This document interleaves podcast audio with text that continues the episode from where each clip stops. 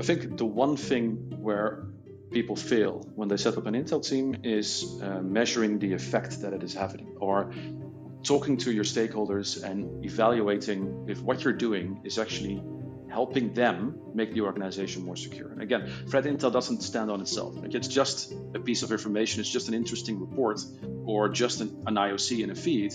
If it isn't going anywhere, it's not, even if it is going anywhere, and, and, and someone reads your Intel report and thinks, hey, this is really interesting, but it doesn't allow them to be to do anything differently in their jobs to make the organization more secure, then there's no point. Then it's a it's a failed investment.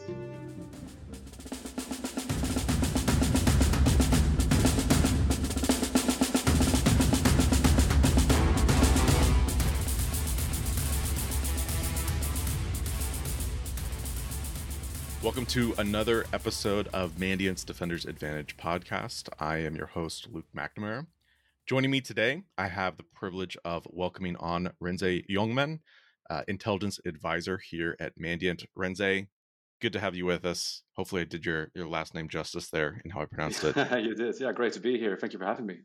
Awesome. Well, we're going to talk about um, a blog that you authored. And this is sort of keeping with a theme that hopefully we'll do more of uh, this year. This episode will be coming out in 2024. But this is looking at not just, you know, the the threat actors, the campaigns that we track, the interesting research that we're doing, but also I think doing more to highlight intel operationalization. This is something I think all organizations wrestle with, large, small, mature, immature.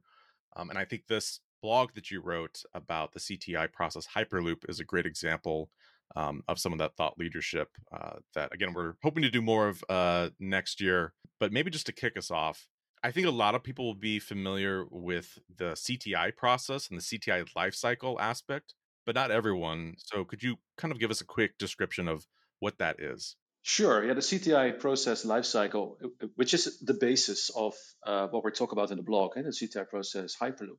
The process lifecycle is essentially the process that an analyst goes through when he does his cyber threat intelligence analysis. And it starts with uh, it's it's just it's cyclical, so it starts with uh, planning and direction, so understanding what it is that you're going to try to do. You know, what, what is your assignment essentially?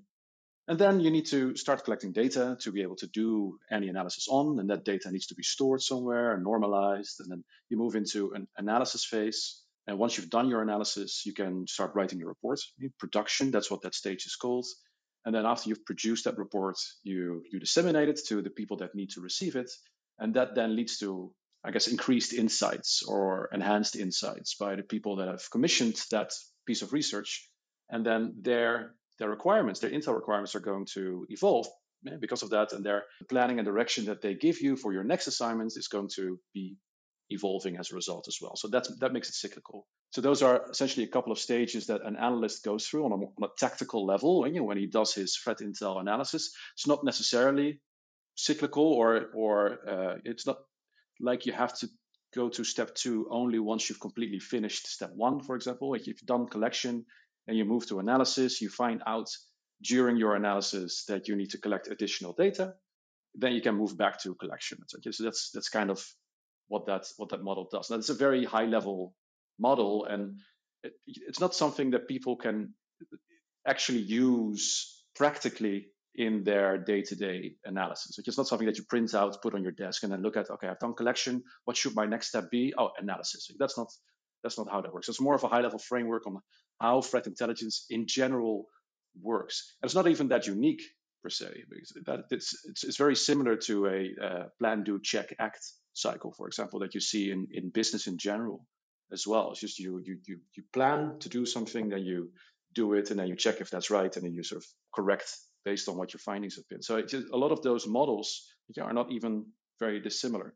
So it's it's not a very applicable model in a practical sense, but you can also deploy it on a more strategic level, uh, where you, um, or I guess more of a programmatic level. If you want to deploy a CTI program, a cyber threat intelligence program, uh, first you need to identify what that program even needs to do. Right? So on, on a more programmatic level, you could say that's my planning and direction. My Intel program needs to support detection and response, for example, in my security organization.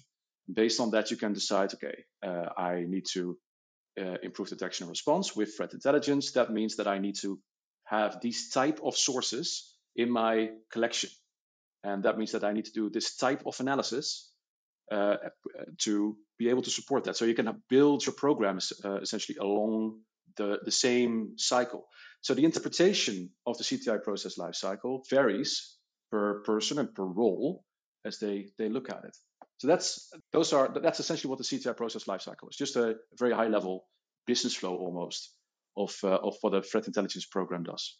And this, you know, the CTI lifecycle, this exists in pretty much all Intel domains. A very classic, you know, high-level theoretical construct of how it's supposed to work. Mm-hmm. Uh, as you note, you have to kind of get down to the weeds of some of the particular applications, the context of what organization you're doing that in, what the mission is. I think for it to real have applic- applicability. Um, I would also call out uh, we did a episode a while back uh, with one of our colleagues, Jamie, that talked about the Intel requirements piece of that. So if anyone is interested in learning more about that, but maybe we could transition a little bit into how you take this concept of the CTI process lifecycle. Again, mm-hmm. one that people, a lot of people in the, the Intel space will be familiar with, and then expand that into the Hyperloop. Um, and I think one thing here, especially, I really liked was this interplay between the tactical and strategic. Too often, sometimes we think about those as separate and distinct areas of focus um, within CTI programs. And so I liked how you kind of you know tie these in together. But yeah, just give us a, a rundown of, of the the hyperloop aspect of this. Yeah, so I think on, on a strategic level, we're kind of going to have to decide, and this is what the hyperloop does. It, it takes those two interpretations of the process lifecycle uh, and it, creates essentially two of them and then links them together in a, a, kind of infinity symbol way. If you go to the blog post, you can see the graphic, and, and that's what it looks like. You've got strategic uh, requirements essentially driving tactical production, and that then feeds into strategic analysis driving strategic uh, requirements as well. And the idea is that if you, on a strategic or even programmatic level, decide what you want your CTI program to do, um, and which stakeholders they need to be able to uh, support, then you can uh, feed that those requirements to a more technical level. You need to decide that on a uh, on a programmatic level to then be able to execute those tactical or, or, or inform those those tactical work streams. And you can have multiple of them as well.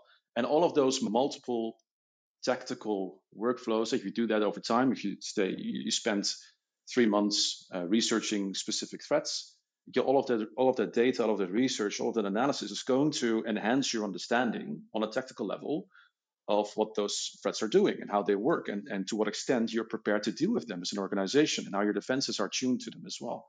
So all of that data that's being produced on a tactical level helps your strategic understanding of where the threat landscape is, uh, is moving, uh, how threats on the horizon are developing, how your defenses are evolving as a, as a response to that as well, and how the threat landscape without your um, your your direct involvement, but on a general level, is evolving around you as well. And that combined insight then can be analyzed on a more strategic level and be fed into more strategic level decision making. That then drives again those tactical workflows.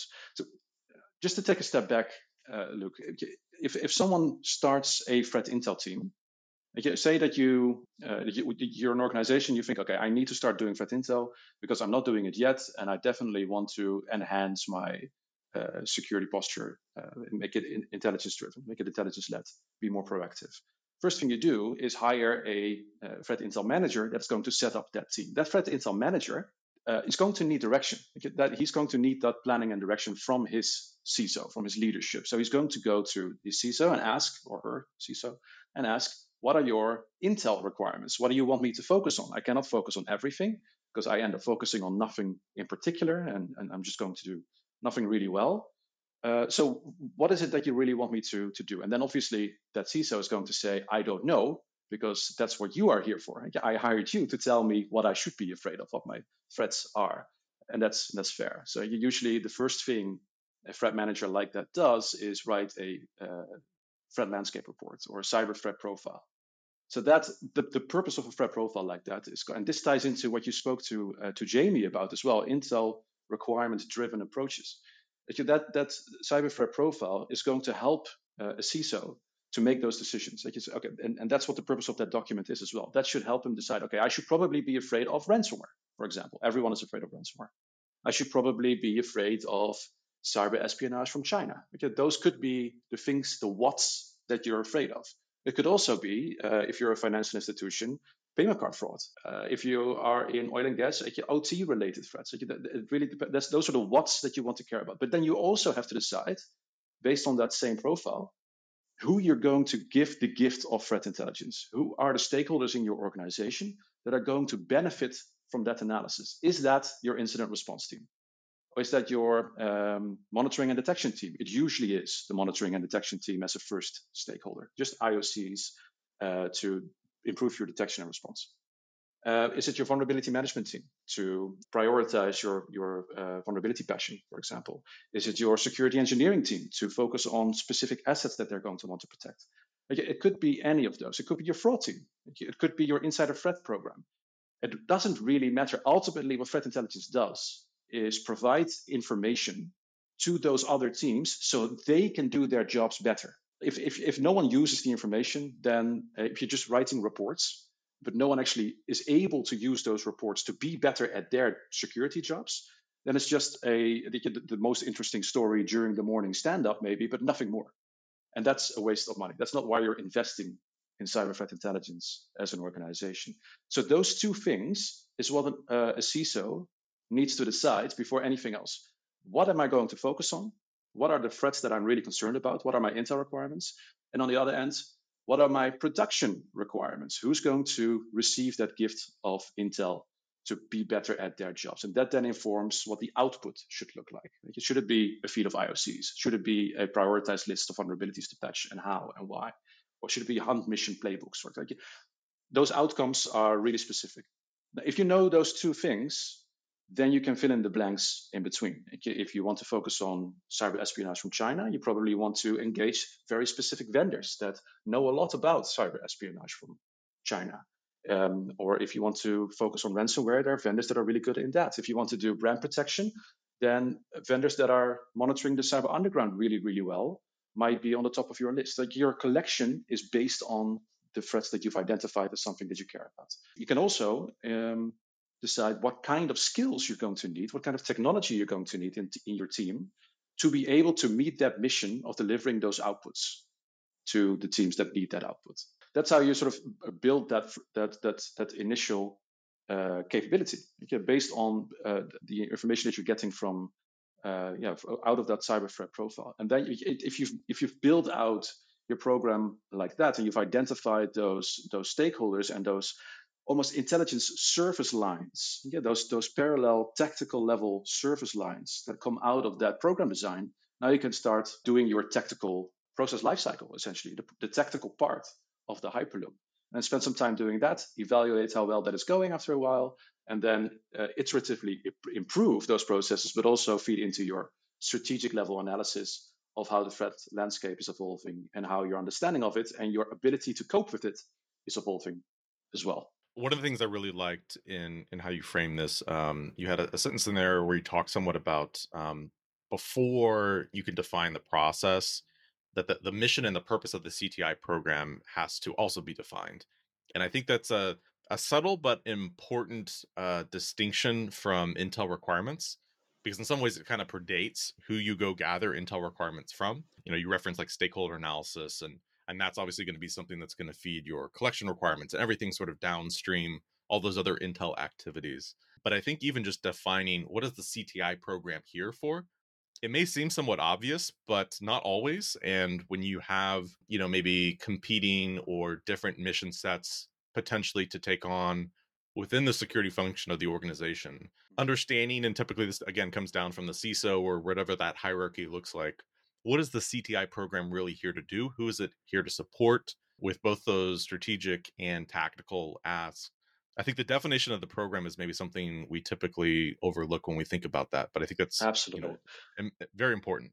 Yeah, and so I work a lot with customers that are setting up a CTI program or ask us to come in to evaluate how uh, uh, how they're doing, and this is something that we almost always run into, where people have not defines this. And what you end up with is a situation where they're trying to cover all bases at the same time. There's so many threats.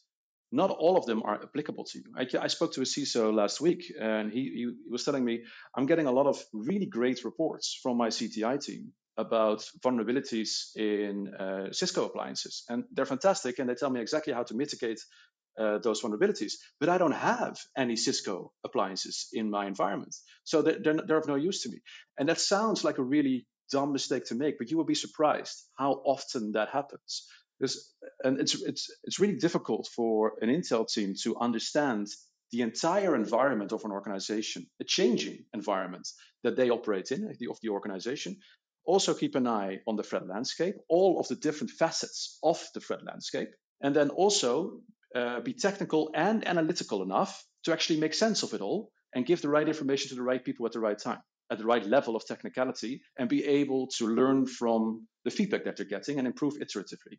That is an insanely difficult thing to do. So you need those boundaries, you need those parameters to, to be effective to do that. And actually, one thing I, I used to work for the, the Dutch National High Tech Crime Unit, the police unit, um, and this is some, one of the things that I picked up. This is a really good police unit. They're really strong. They, they're, they're really well known for their ability to combat cybercrime. One of the things that they did, and this was unique in the police at the time, was they manned their police team with 50% police investigators and 50% non police technical analysts who understood cybercrime. Um, um, but not on a police like you didn't go to police academy, but they they they spent their lives behind computers. So bringing those two worlds together uh, really allowed the National High Tech Crime Unit of the Netherlands to be really effective in what they were doing. Take that concept out of the police and into a CTI team, you can apply the same concept. Uh, but uh, what you probably need to do is hire people from inside your organization that are from your stakeholder teams, maybe your vulnerability management team or your detection engineering team, uh, and combine those with people with an analytical background that maybe come from uh, a government organization that does analysis. Bring those two together uh, and, and that can be, if in organizations where we see uh, that happening, they are the most effective because you've got the people that know what the inside of the organization looks like, what the environment looks like, and what those stakeholders need to be effective, how that information needs to reach them, in what shape and format and level of technicality. And then there are the guys who actually know what the threat landscape looks like and how to do proper analysis on the evolving threat landscape. Bringing those two things together, that is really powerful. But in a lot of situations, you get either or. Uh, so if you bring in just external guys that know a lot about uh, threat intelligence but don't know the organization, it is really, really difficult to make that information useful in the organization to find that they the research is fantastic, but it's not applicable, it's not actionable. But if you bring guys in that are straight from the uh, uh level two SOC analyst, for example, he knows a lot about the environment, but very often they get stuck in uh, researching Lockheed samples, for example, which is great work and not not a lot of people can actually do that piece apart pieces of malware like that. But it's not focusing on the right things at the right time and making that useful and actually making the organization safer. Bring those two domains together uh, can really be a powerful way to accelerate your intel program well, that touches on another piece that I think is important here uh, that you call out, which is capability building and capability development. Um, and a piece of that is skilling, having the right uh, resources, the right uh, skill sets uh, for the function, for the mission as defined. Uh, but it's also, you know, procurement of sources, data, and that's something you notice in or you you call it in here is maybe we don't traditionally think of that as part of the uh, as a standard step within the the Intel lifecycle. Um, mm-hmm. But that is something that is incredibly important, obviously, to the successful accomplishing of the mission. So, what if you could just talk about that a little bit of how you kind of see capability building, uh, where that fits into this piece? Yes, you're absolutely right. So it's, it's not a part of a traditional life cycle uh, in that sense. Uh, so it's, it's, actually the only new bit that I've put in that hyperloop that wasn't uh, from the original life cycle. But it, you're absolutely right. It is really important because if you define what the program needs to do, eh, those business requirements, and you also understand uh, what the output needs to look like and what your key threat concerns are. Uh, you need to be able to set yourself up for success. So, and parameters like available budget, available headcount, required skills are all play into that. This is this is not an, an intel or even an analysis or a security question. This is just running a business. If you know what you need to deliver as an intel business, you can set yourself up for success by providing all the tools and the skills and the data that you need to actually deliver against that mission. That's how simple it is. That's, we talked about this before. If, you, if you're worried about ransomware, then getting data in on ransomware from vendors that know a lot about ransomware makes a lot of sense. Then you're not going to focus on cyber espionage from China if that's not your concern. That's not what you should be investing in. You know, though that money is better spent buying technology that will integrate well with the technology that's going to defend your network against uh, ransomware attacks, and your your your your SIEM and your SOAR, etc. So uh, you're making sure that you're making the right investment decisions and being able to measure the effect that that is having uh, beforehand is, is I think setting yourself up for success and also being being accountable and measurable for that success as well is important. I think we've probably touched on it a couple times here, um, but what are some of the areas of this that you've seen to be more challenging or difficult for organizations to implement? Something that they get you know stuck in and, and struggle with uh, you know actually putting into practice. I think the one thing where people fail when they set up an Intel team is uh, measuring the effect that it is having or talking to your stakeholders and evaluating if what you're doing is actually helping them make the organization more secure. Again, threat intel doesn't stand on itself. Like it's just a piece of information. It's just an interesting report or just an, an IOC in a feed. If it isn't going anywhere, it's not, even if it is going anywhere and, and, and someone reads your intel report and thinks, hey, this is really interesting, but it doesn't allow them to be to do anything differently in their jobs to make the organization more secure, then there's no point. Then it's a it's a failed investment. Making sure that you're working with your stakeholders daily to evaluate if what you're giving them is uh, is allowing them to be better. That's where everyone fails. Or if if someone feels, it's probably there.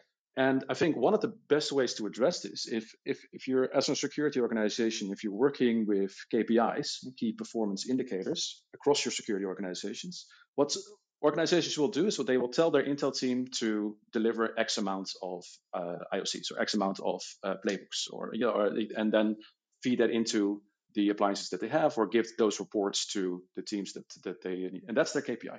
What if you turn it around and you tell your stakeholders to turn X amount of intel provided to them into detections and your engineer detection rules for a specific threat actor because that is what the intel is telling them to do. That suddenly makes that stakeholder responsible for using threat intel effectively. So now the stakeholder has an incentive to work with the intel team to make sure that the intel he's getting is going to allow him to be better at his job. He needs to do this because it is his KPI. So it is in his interest to give that feedback, work with the CTI team, and make sure that the intel that he's getting is actually making him better at his job, allowing him to be uh, more effective within the security organization.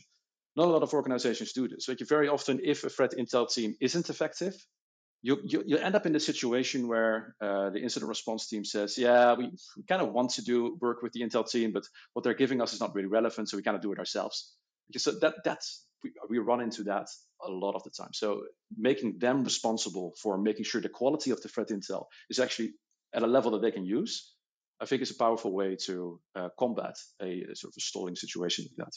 You um you talk I think in, in, here about you know the tactical typically being the first part of that hyperloop phase and then rolling into the strategic which feeds back into the tactical. Have you seen examples where organizations have started with strategic uh, first and maybe issues, challenges, benefits from that? I think kind of to your point there, I, I've seen examples where maybe people are just trying to get an intel team up and you know up and running off the ground and so mm-hmm. they'll do you know maybe the strategic piece uh, first things like uh, you know pulling from OSINT reporting, but then it kind of has the challenge of not really tying into the tactical needs, as you just mentioned with like the IR team example.